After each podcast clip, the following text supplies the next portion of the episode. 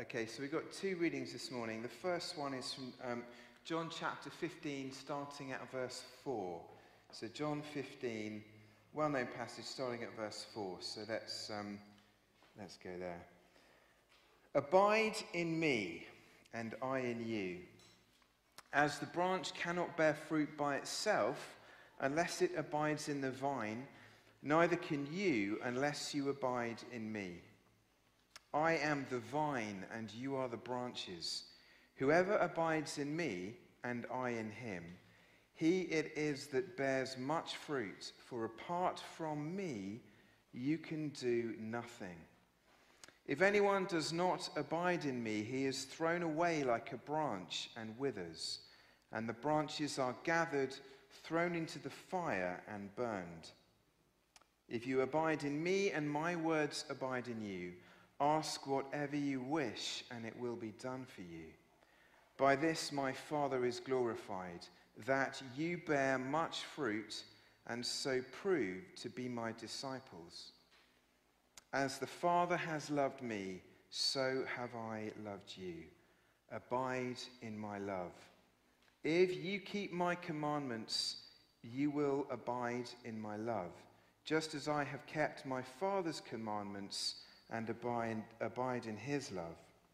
These things I have spoken to you, that my joy may be in you, and that your joy may be full. This is my commandment, that you love one another as I have loved you. And there is a second reading too. You just um, turn there. Um, the second reading is from 1 Corinthians 13, and we're doing verses 1 to 3. 1 Corinthians 13. If I speak in the tongues of men and angels, but have not love, I am a noisy gong or a clanging cymbal. And if I, ha- if I have prophetic powers and understand all mysteries and all knowledge, and if I have all faith, so as to remove mountains, but have not love, I am nothing. If I give away all I have, and if, it, and if I deliver up my body to be burned, but have not love, I gain nothing. This is the word of the Lord. Thanks be to God. Shall we pray? Father, thank you for your word to us, and we ask that you would speak to us uh, this morning. That you would reveal um, in the moment those things which you want us to grasp, to take hold of. Those things that uh, from your word you want for us to apprehend um, with your spirit so that they produce in our lives the very thing that they're calling us to. And we ask that in Jesus' name. Amen. Well, here's a question Are you working? And I'm not talking about your job. Are you working? Do you work? Well, if we were to think about um, uh, an item or a device let's say, you know, a smartphone, something like that, if I was to say, is this working, then we would expect that when we tap the screen or however it works, that it would light up and we'd be able to flick to whatever we wanted to do. Because this job is, the job of this phone, actually, I'm quite cynical about the job of this phone. The job of this phone is to capture my attention and to never lose my attention. That's what Apple want me to do, okay? They are upfront about it, and that's why none of the Apple execs allow their children to have smartphones. Um, they design them to be addictive. That is the, you know, the purpose of the phone, you know, that's perhaps a cynical way of looking at it. We use it for all sorts of things. It might be to communicate, uh, it might be to read the news, um, you know, whatever it is, or order some shopping. You know, you, you know what you can do on these things. And hopefully, the apps on our phone work. So the question, if I'm asking you whether you work, is well, what is the purpose that is set before you? How has God designed you and created you? And what are the things that are meant to sort of come out of us when we live? And that's the sort of question we might want to ask if we're thinking about that question. So we might turn to Galatians, Galatians 5, because it speaks, of course, of the fruit of the Spirit. And so, how we are working, if we want to know how we're working and what we're meant to do, well, let's put the fruits of the Spirit um, you know, in front of us and allow them to be a mirror against our lives. So, what does love look like in your life right now? What does peace look like in your life right now? Or patience, or kindness, or gentleness, or faithfulness, or self control? What do these things look like in our lives right now? One of the things I feel is if I want to know how I'm kind of, um, it's not about how I'm doing because it's not about performance, but it is about me going, how much am I reflecting the character of Jesus in my life today or in this moment? If I'm asking a question like that, I'm often probably finding myself not kind of hitting the standard. I don't know how that is for you. Um, but what I wanted to kind of talk about today, last week, if you were here or if you were watching um, online or you caught up later in the week, um, I shared a very simple message about effectively abiding in God, really. And it was, um, in a sense, the first part of a, a short, simple two parter around emotional and spiritual health. And so, the way that we seek to grow spiritually, um, there are all sorts of ways we might do that. But I just shared one very simple thing last week, which was about abiding with God throughout the day. So, not just having a you know, a big, great big brunch, if you think of it in terms of meals, a big, great big br- brunch that I fill up on and fuel and live off that for the rest of the day. Um, and then by 6 p.m., I've sort of forgotten what I you know, heard in my quiet time, sort of thing. Rather than just adopting a model like that, what about smaller, sort of snack type meals throughout the day? So, you know, you might have um, like 10 minutes, and in that 10 minutes, have a bit of silence, a bit of scripture, scripture ask the Lord for some um, uh, wisdom as you read the scriptures and to, to lead you in, in, how to interpret it.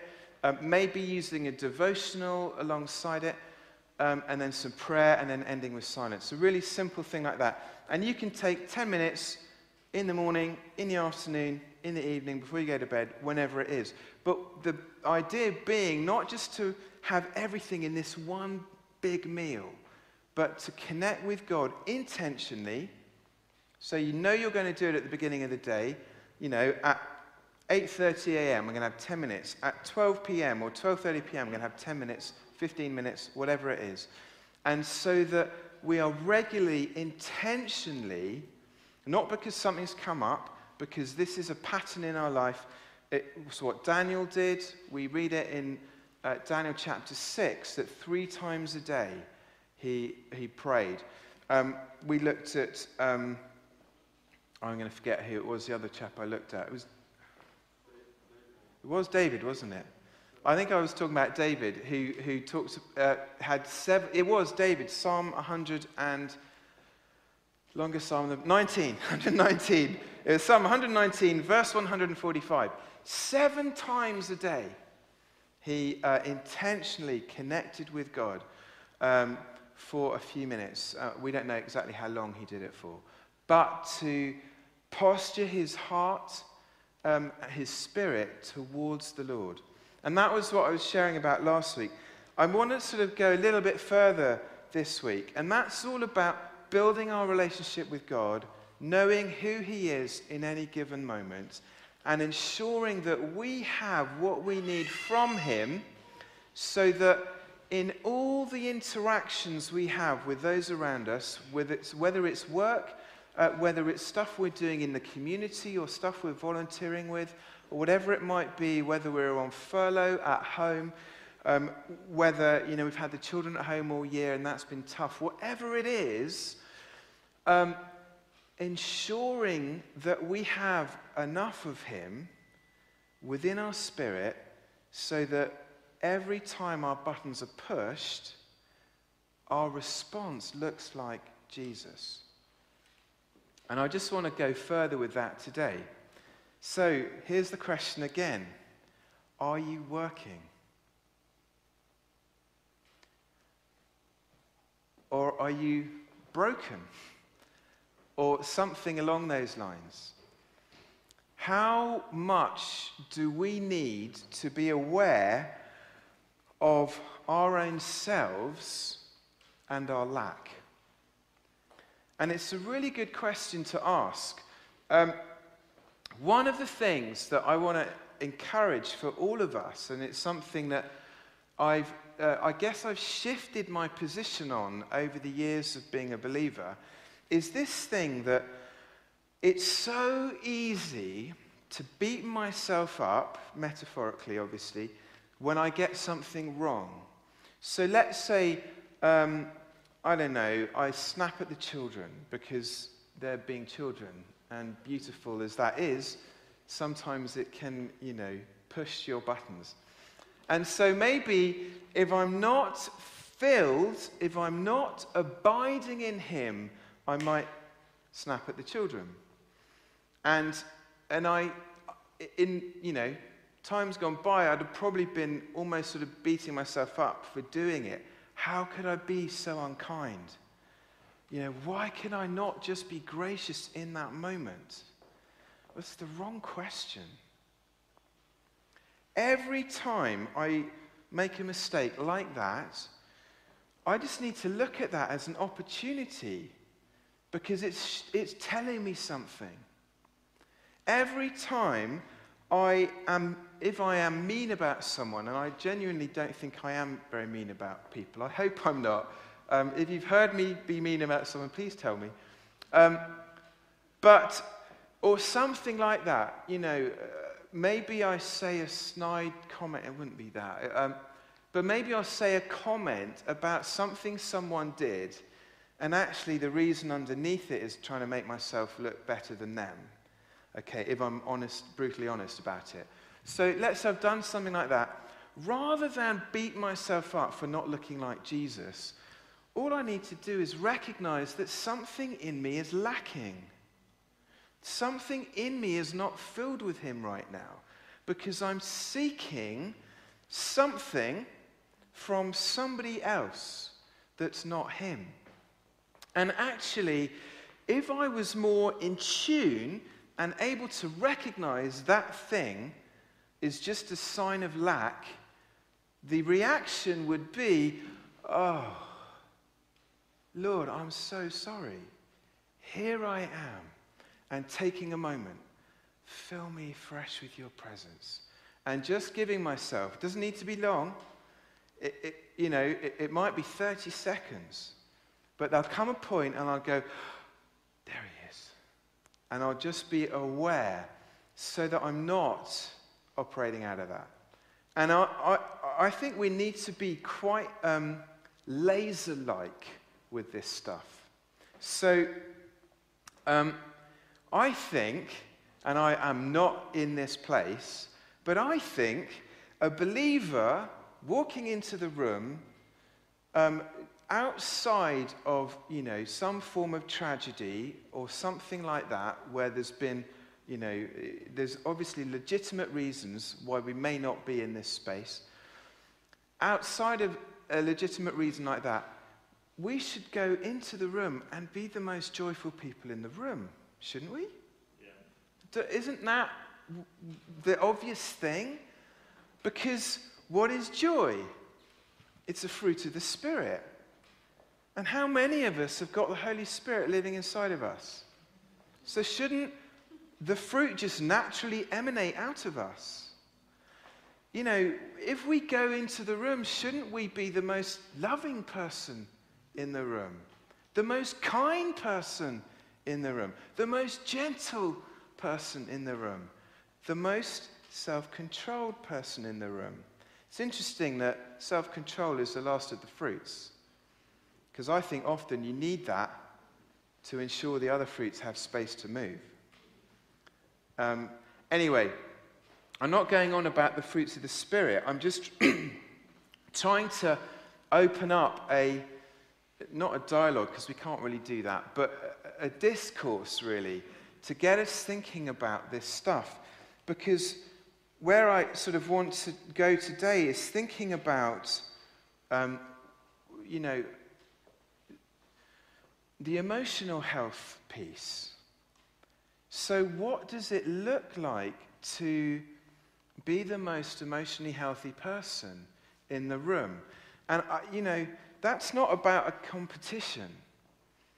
You know, if we're all in the room, we should all be the most emotionally healthy people in the room together and have a, I don't know, a joy fest, a love fest, whatever. Pick the fruit of the Spirit that is there.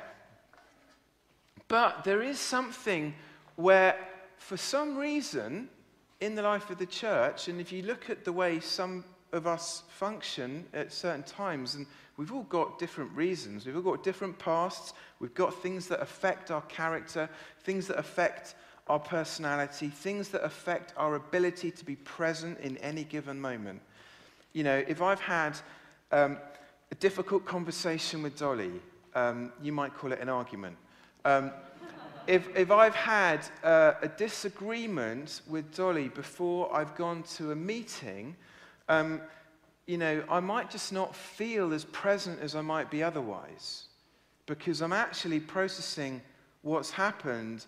I'm feeling sad that that stuff's happened, and, you know, maybe we didn't, um, I didn't leave the house in, in the perfect relational dynamic that I wished I had left it in. Probably wouldn't have been a total mess, um, but I might have not, you know, that feeling of just it's not fully resolved yet. And yet here I am in the world, I've got to work, I'm, I'm meeting a couple who I'm about to marry or something like that, and I'm just not feeling present. And something about that, in a sense, it's not really fair to the people I'm now meeting because I'm bringing my junk into the room. Now, that's really normal, right? That's, that's kind of what we do. Um, but Jesus is really clear, isn't he, in John 15? Um, he says this. Sorry, I've jumped down into John 13. Here we are. Whoever abides in me and I in him, he it is that bears much fruit. So, when we abide in him, how do we know? Because the fruits of the Spirit are flowing out of us easily. Because we're abiding in him.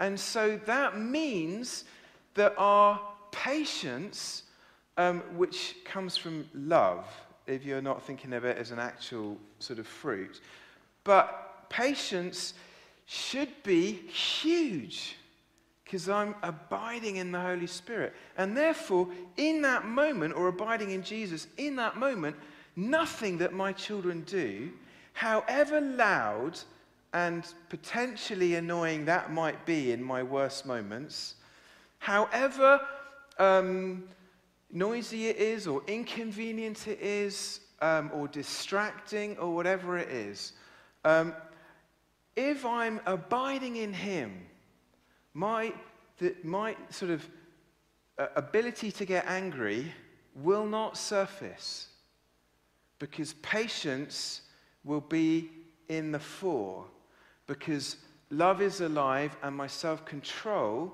that fruit of the Spirit, is functioning. So if I'm abiding, then these things should be operational through me. Does that make sense? I know this is really simple, but I'm just trying to illustrate it because we so easily get into a funk, don't we? Funk, I said.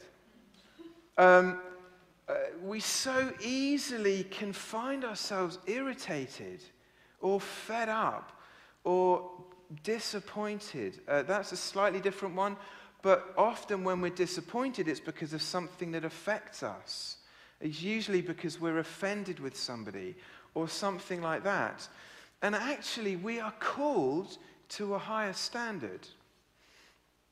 If we want to see 2033 come into fruition in a real way, we need to be a people that manifest the fruits of the Spirit regularly, predominantly, more often than not, and hopefully they become, you know, the, the dominant um, disposition, if you like, of how we live.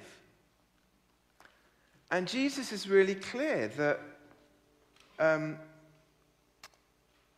you know, it's simply by abiding in Him that our fruit grows. He goes on to say, apart from me, you can do nothing. Well, he doesn't mean you can't do anything, does he? He doesn't mean you can't, you know, go and play football. He doesn't mean you can't uh, go to the bank and exchange money or whatever. Because he's talking about character. Apart from me, you will not function in the fruits of the Spirit, um, is, is what he's speaking about here. By this, my Father, verse 8, by this my Father is glorified, that you bear much fruit, and so prove to be my disciples. What does he expect of his disciples? That we bear much fruit. Now, I haven't checked the, the nuances of the word fruit just there, but I think he's using a play on words here. So there's the, the fruit of the Spirit itself, which is all our character, and then there's the fruit of what our lives produce. So, you know, as uh, branches in the vine will, will produce fruit which can be character, but it can also be, you know, what our interactions with others lead to. My hope is that every person who engages with me ends up leaving their time with me with more hope and with more sense of life, hopefully more joy, than when they started talking to me. That's my goal. It doesn't always happen, I'll be very honest about that. But it's what I set myself to. Because surely we want, um, and it's right for us to want this, that people are impacted in a positive way towards the Father, towards Jesus, by their interactions with us, whether they know Jesus or not. Um, I had a phone call with someone the other day who was in a complete mess. Um, total, total mess. And, um, uh, and she called me, and, and I said to her on the phone, um, I said, listen, in everything that we're about to talk about, because she was just about to share some, some deep things from what she was struggling with. And I said, my goal in this is that you finish this call with hope and that that hope will enable you to get through this journey that you're in right now. And then we had a really long phone call, and I'd, I'd scheduled half an hour. And then as I was on the call going, oh, when am I going to do my sermon? um, this is last weekend, not this for this weekend. Um, I'm like, oh, my time's going. What am I going to do? And I thought of John 15. Um, and I thought, no, I need to be present and in the end, the phone call was two and a half hours. And, um, you know, sometimes these things happen, don't they? And I'm like, oh, when am I going to get that back? And I'm not angry with her. It was my choice to give her that time. Um, and that's, uh, you know, a victorious version. there are plenty that aren't. But, um, but the point is, it's so easy to be focused on me and my immediate world and put that first. And we're called to something else. So, John, uh, not John, uh, 1 Corinthians 13. So I just got to dial it in.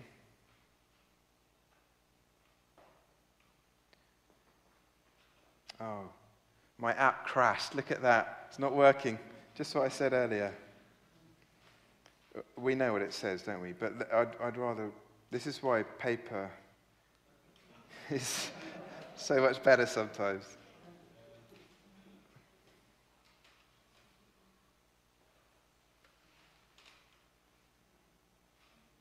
Oh, come on. Finding. Yes. Patience. I have patience. I'm just giving you an opportunity to enjoy it too. Okay. So, if I speak in the tongues of men and angels, now this is this whole thing. Um, I spoke a few weeks ago about the issues around um, thinking that the supernatural or the spiritual is better than the physical or the human. It's not. And we can't go around thinking it. Um, and Paul addresses it a lot through his letters that the, the spiritual and the human, or the spiritual and the physical, are equally important. Okay, and uh, he, he talks about it here. So he's talking here if I speak in the tongues of men and angels, so my supernatural life, you know, praying in the Spirit and just giving it everything I've got, if that is alive and well, but have not love, my interaction with my human brothers and sisters um, is not functioning, then I am a noisy gong or a clanging cymbal. So you can have all the what looks like the perfect relationship with God, um, the, the, you know, the vertical dynamic. Um, my relationship with God, miracles happening, whatever it is, looking incredible. But if my brother over here um, is struggling because of something I've done, now, there is definitely a nuance to this because I might, I might have made a decision that he didn't like, but there was nothing wrong in that decision. But I've communicated it and they don't like it. Uh, as long as I've communicated it well, then that's not on me. Because clearly, people interpret things in ways that aren't necessarily accurate or right. But they might have um, a reason to feel upset with me because of the way I've done it.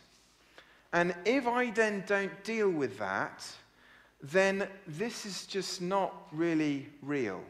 Because this requires this, if that makes sense.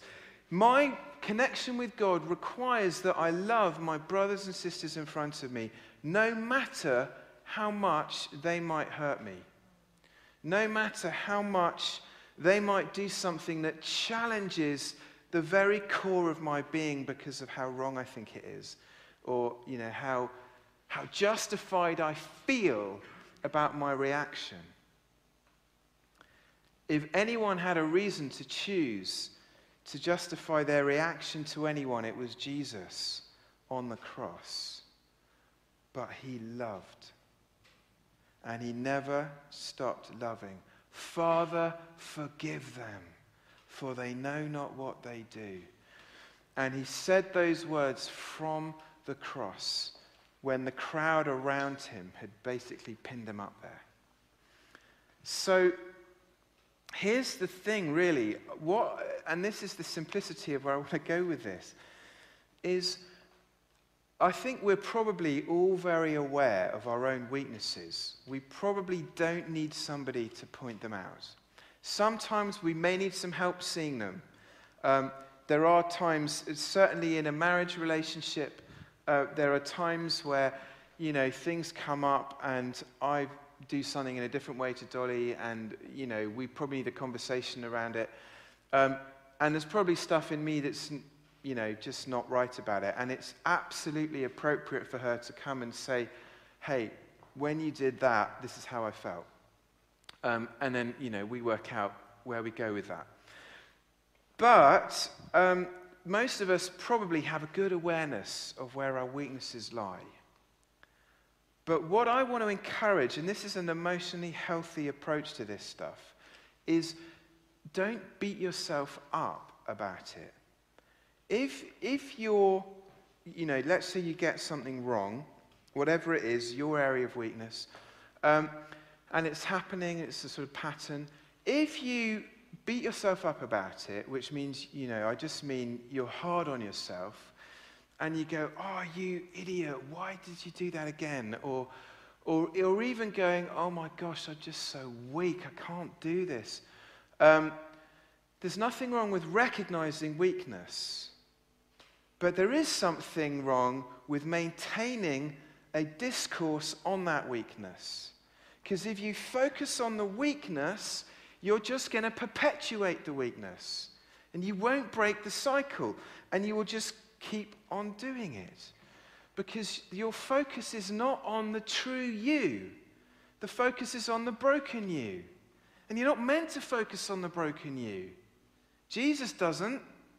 So why do you? Why do I? That's not our job. Our job when we muck up is to boldly approach the throne of grace. Thessalonians. Uh, we're to boldly approach the throne of grace. It's not the throne of judgment. It's the throne of grace, and the Lord forgives, of course, but it's not just about that. It's, it's about knowing right now I'm, the fullness of the fruits of the Spirit are not functioning through me. That means I'm in need. That means I need a drink of, from, please hear what I'm saying, a drink of the Lord.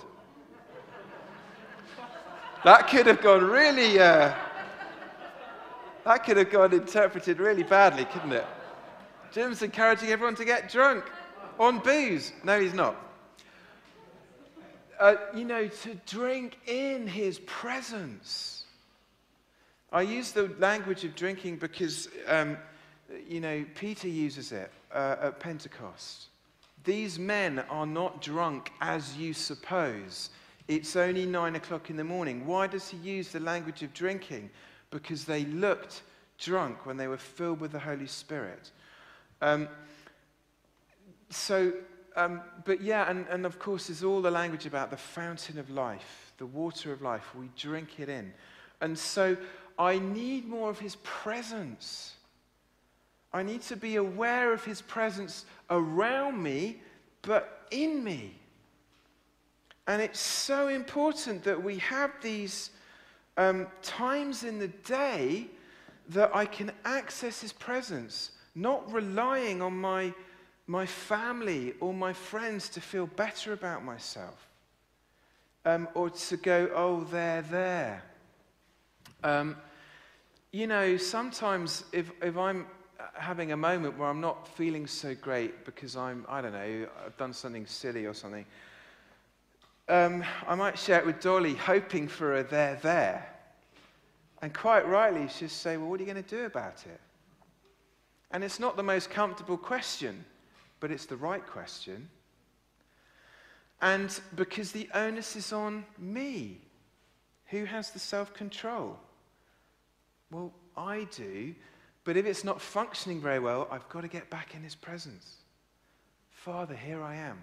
Now, I don't just mean a crazy woo, although that's great. And um, we all need an infilling of the Holy Spirit that, you know, um, that we feel physically at some point. You know, that's, that's a beautiful part of our journey. And some people have it a lot more than others. And I'm not saying one is right or wrong. But I am just saying to stop, literally to stop, and go, Here I am. I need you. And then just to shut up can be the hardest thing to do in God's presence. But to silence myself before Him and go, Here I am, Lord, and nothing else, and just wait. The more I do that, the more I notice the fruits of the Spirit operating through me. I'm more patient, I'm more gentle, I'm more kind. You know, all those things function through me.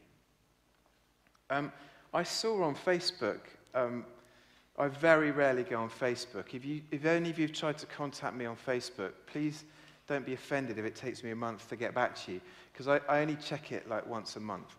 Um, and um, anyway, I went on um, this weekend for some reason, I forget why, and um, one of my friends, nobody that you would know, but one of my friends who's in London, um, had written something about judgment, a Christian. Um, uh, why do people think it's so wrong to judge? And then she put up the verse from 1 Corinthians 5, for, I think it's 5. Um, for do you not know it is your role to judge those inside the church? And that was their thing. I just saw that and I went, oh. I, it, broke, it broke me. Because there's somebody, you know, and I, I know this person, so I know them quite well. And I just thought, I'm so gutted that that is what they're putting out there.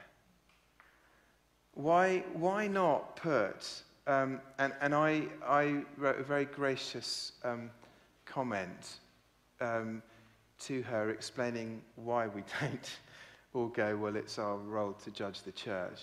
Um, and it's very simple because it works like this. Um, there is a place for us to judge the church but the foundation of it is love. And if you're judging someone outside of love, you are in a bad, bad place and you cannot do it. We are not invited into that. But if through experiencing the Father's love and operating out of his love, that requires an element of judgment to help someone into a better place we can very carefully start to move into that role. But it has to be on a foundation of love. And that love will determine how that judgment plays out in that person's life um, or through that person. Does that make sense? So if you separate judgment from love, you're going to be more than a resounding gong or a clanging cymbal. You're going to be a voice piece for Satan. That is how bad judgment is. And, you know, there's plenty that Jesus says about why, you know, why do you look at the speck in somebody else's eye when you've got a whopping great big plank in your own eye? And it's so big, the plank, that you can't even see it, so you're going around judging people. And a lot of people feel it's their right to judge the church. And I'm like, you have no right to do anything of the sort until you love the church. Until you love the body of Christ, you have no right uh, to challenge the body of Christ. And, and certainly we see that in the life of Jesus. Okay, we need to wrap up. My big thing that I want us to take away from this is very simple again. And I've already said it. It's just this. When you recognize weakness operating through you, please don't beat yourself up about it. Move on, boldly and quickly approach the throne of grace. Receive his, yes, say sorry to the Lord. Receive his forgiveness. Receive his grace and allow that grace to, you know, the thing about receiving grace, it, it's so important that we receive his grace. Because when we receive his grace, we show his grace to others. Um, there's so many, um, and there's a lot of it around at the moment, um, stuff in, in the life of the sort of the global church where there's so much lacking in grace.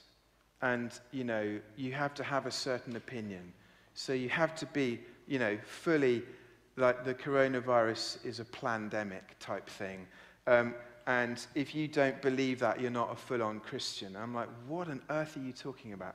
Um, or, or the other extreme, you know, um, you know, the reality is everyone has a different approach. Everyone has a different opinion, and that's okay. And we've got to be okay with that. And, you know, loving our brothers and sisters means recognizing that their opinions are valid. And, you know, oh, I, I don't want to go into that because it's not what I wanted to share. But it's just, it's just this thing of um, receiving His grace is so important.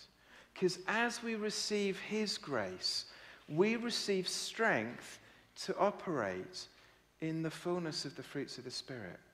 And it really is simple. If we want to be an emotionally healthy people, of course, we might be stuck on some things that have happened to us in our past, and we might need help.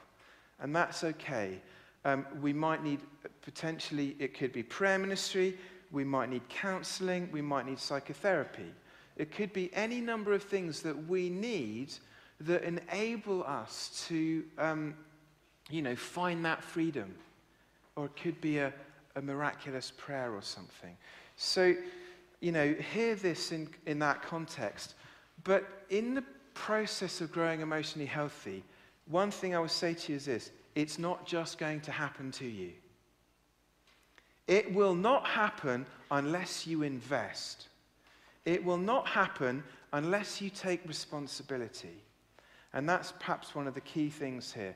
Um, Danny Silk, some of you will have uh, heard his name. He's a pastor, um, and he, he is the senior pastor in terms of overseeing all the pastoral ministry that works through um, Bethel Church in America. Um, he talks about people being powerful. Now, that's a word that doesn't really translate brilliantly um, into our culture. Um, but basically, what it means is taking responsibility for you. I am responsible for me, and you are responsible for you. So, um, it is my job to ensure that I am present in any given situation, that I am loving and patient and kind and all of the stuff. Um, that's on me. Um, um, and I need to ensure that I receive what I need from the Father so that I can look like the Son. And that's really what Jesus is saying, uh, to my mind, in, in John 15. Um, and typically, I'm still in 1 Corinthians, so got this um, right. Oh, it's worked nice and easy this time. Good. So if you hear it again, abide in me and I in you. As the branch cannot bear fruit by itself unless it abides in the vine neither can you bear fruit unless you abide in me. Um, Whoever abides in me and I in him, he it is that bears much fruit. For apart from me, you can do nothing. If you abide in me and my words abide in you, ask whatever you wish and it will be done for you. By this, my Father is glorified, that you bear much fruit and so prove to be my disciples. And of course, you know, he, he ends that whole kind of discourse by saying, This is my commandment, that you love one another. And love, of course, looks like something. And I know, you know, I think one of the things that we probably need to be careful of is how we interpret other people's actions.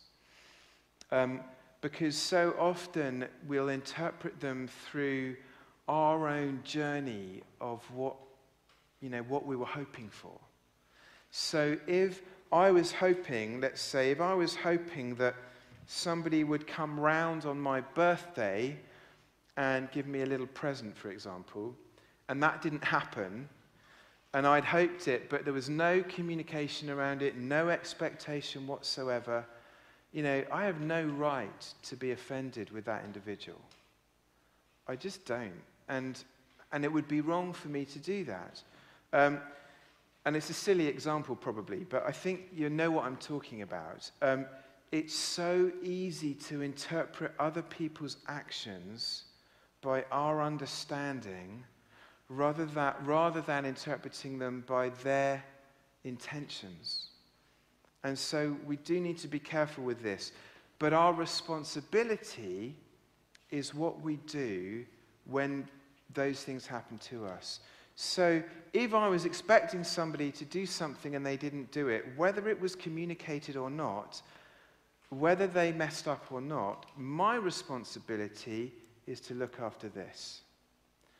I'm the one who needs to make sure that I don't create bitterness or, um, you know, uh, allow bad feelings to surface in my relationship with this person. That's on me. Now, I can go to them and say, hey, when you didn't do what you said you were going to do, um, I found that really difficult because of this. And I'm absolutely within my rights to do that if there's an expectation that's already been set. Um, but the dealing with my heart is my responsibility, and I need to extend that grace and that forgiveness um, straight away. I will just one proviso before we close. I realize, you know, if you're if you've got a relational dynamic where there is something happening over and over and over again, um, and it's not changing, that is a slightly different situation. So, you know, if um, you have a family member who is consistently letting you down, um, then probably you need a different approach uh, to deal with that situation. And I'm not talking about that, and I'm not going to go into that. My hope and my heart is that I become so much more emotionally healthy than I am right now. And my hope is that we all do that together. And um, one of the things we're going to do as a church, uh, we're going to offer, um, is, uh, and some of you know about this, um, but I, I mentioned it briefly last week, but we're going to invite you all at some point on a journey into uh, to explore spiritual health and emotional health. And we've got a really good um, training kind of journey, really. It's a, a course, really, um, to help us go through that process. Um, and, um, you know, because we really want to help and strengthen our ability as the people of God to look like Jesus. And so that's what we're going to do. We're doing it internally right now. We're literally about to take the whole staff team through um, part of this, um, starting in a couple of weeks. Um, but, the, uh, but we are going to roll that out further um, as time goes on. So I, am not quite sure when we're going to do it. But um, if we start talking about emotionally healthy discipleship, or emotionally healthy spirituality, or emotionally healthy relationships, that's what we're talking about, that kind of journey that we're going to invite everyone to be a part of at some point soon. So, um, uh, you know, be aware that that is something we want to bring in um, and invite you to participate on. Um, and there's some really good a couple of books that go with it to help us sort of process some of this stuff. Let me pray, and um, I know it's been really simple, the messages last week and this week. And um, but it's felt like, you know, it's just literally opening up uh, a conversation. But we're, we're going to provide a lot more around this over the next year so uh, we can go a lot further with it. And, and our prayer as the leaders here is that we all grow through that really well. So let's pray. Heavenly Father, as we, um, as we come before you right now, as we recognize areas in our life where we, we need victory, we recognize areas that perhaps we're weaker in or we wish we were stronger in, and we haven't arrived at the place we want to be with those things right now. We invite you to take us on that journey that means that we are able to more readily and more consistently draw on your very presence in any given moment. So that our ability to forgive, so that our ability to be gracious and loving, to be kind and gentle, to be faithful and good and uh, operate with self control, uh, to be peaceful, to be joyful and Lord, all the fruits of the Spirit and all the way that love is unpacked as well in 1 Corinthians 13. The, those areas where we, we just want to look more like Jesus. as we embark on that journey as a church family together, may we be a people who champion and encourage one another along the way.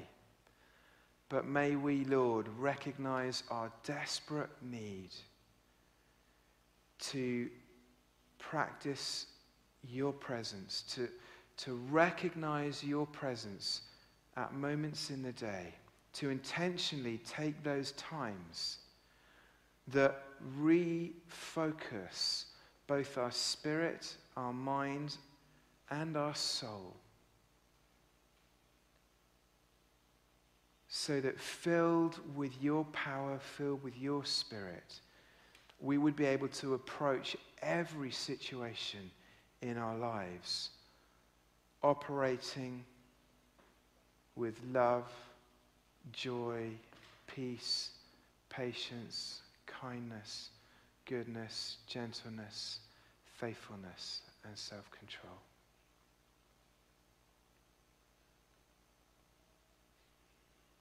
Let's just take a moment now. Um, we can literally grow our spiritual heart just by reflecting on the goodness of God. So let's just take a moment just now to remember before God his goodness. Either something he's done in your life that you're thankful for, or something he's done for all mankind that you're thankful for. Let's remember his goodness just for a minute in the quiet.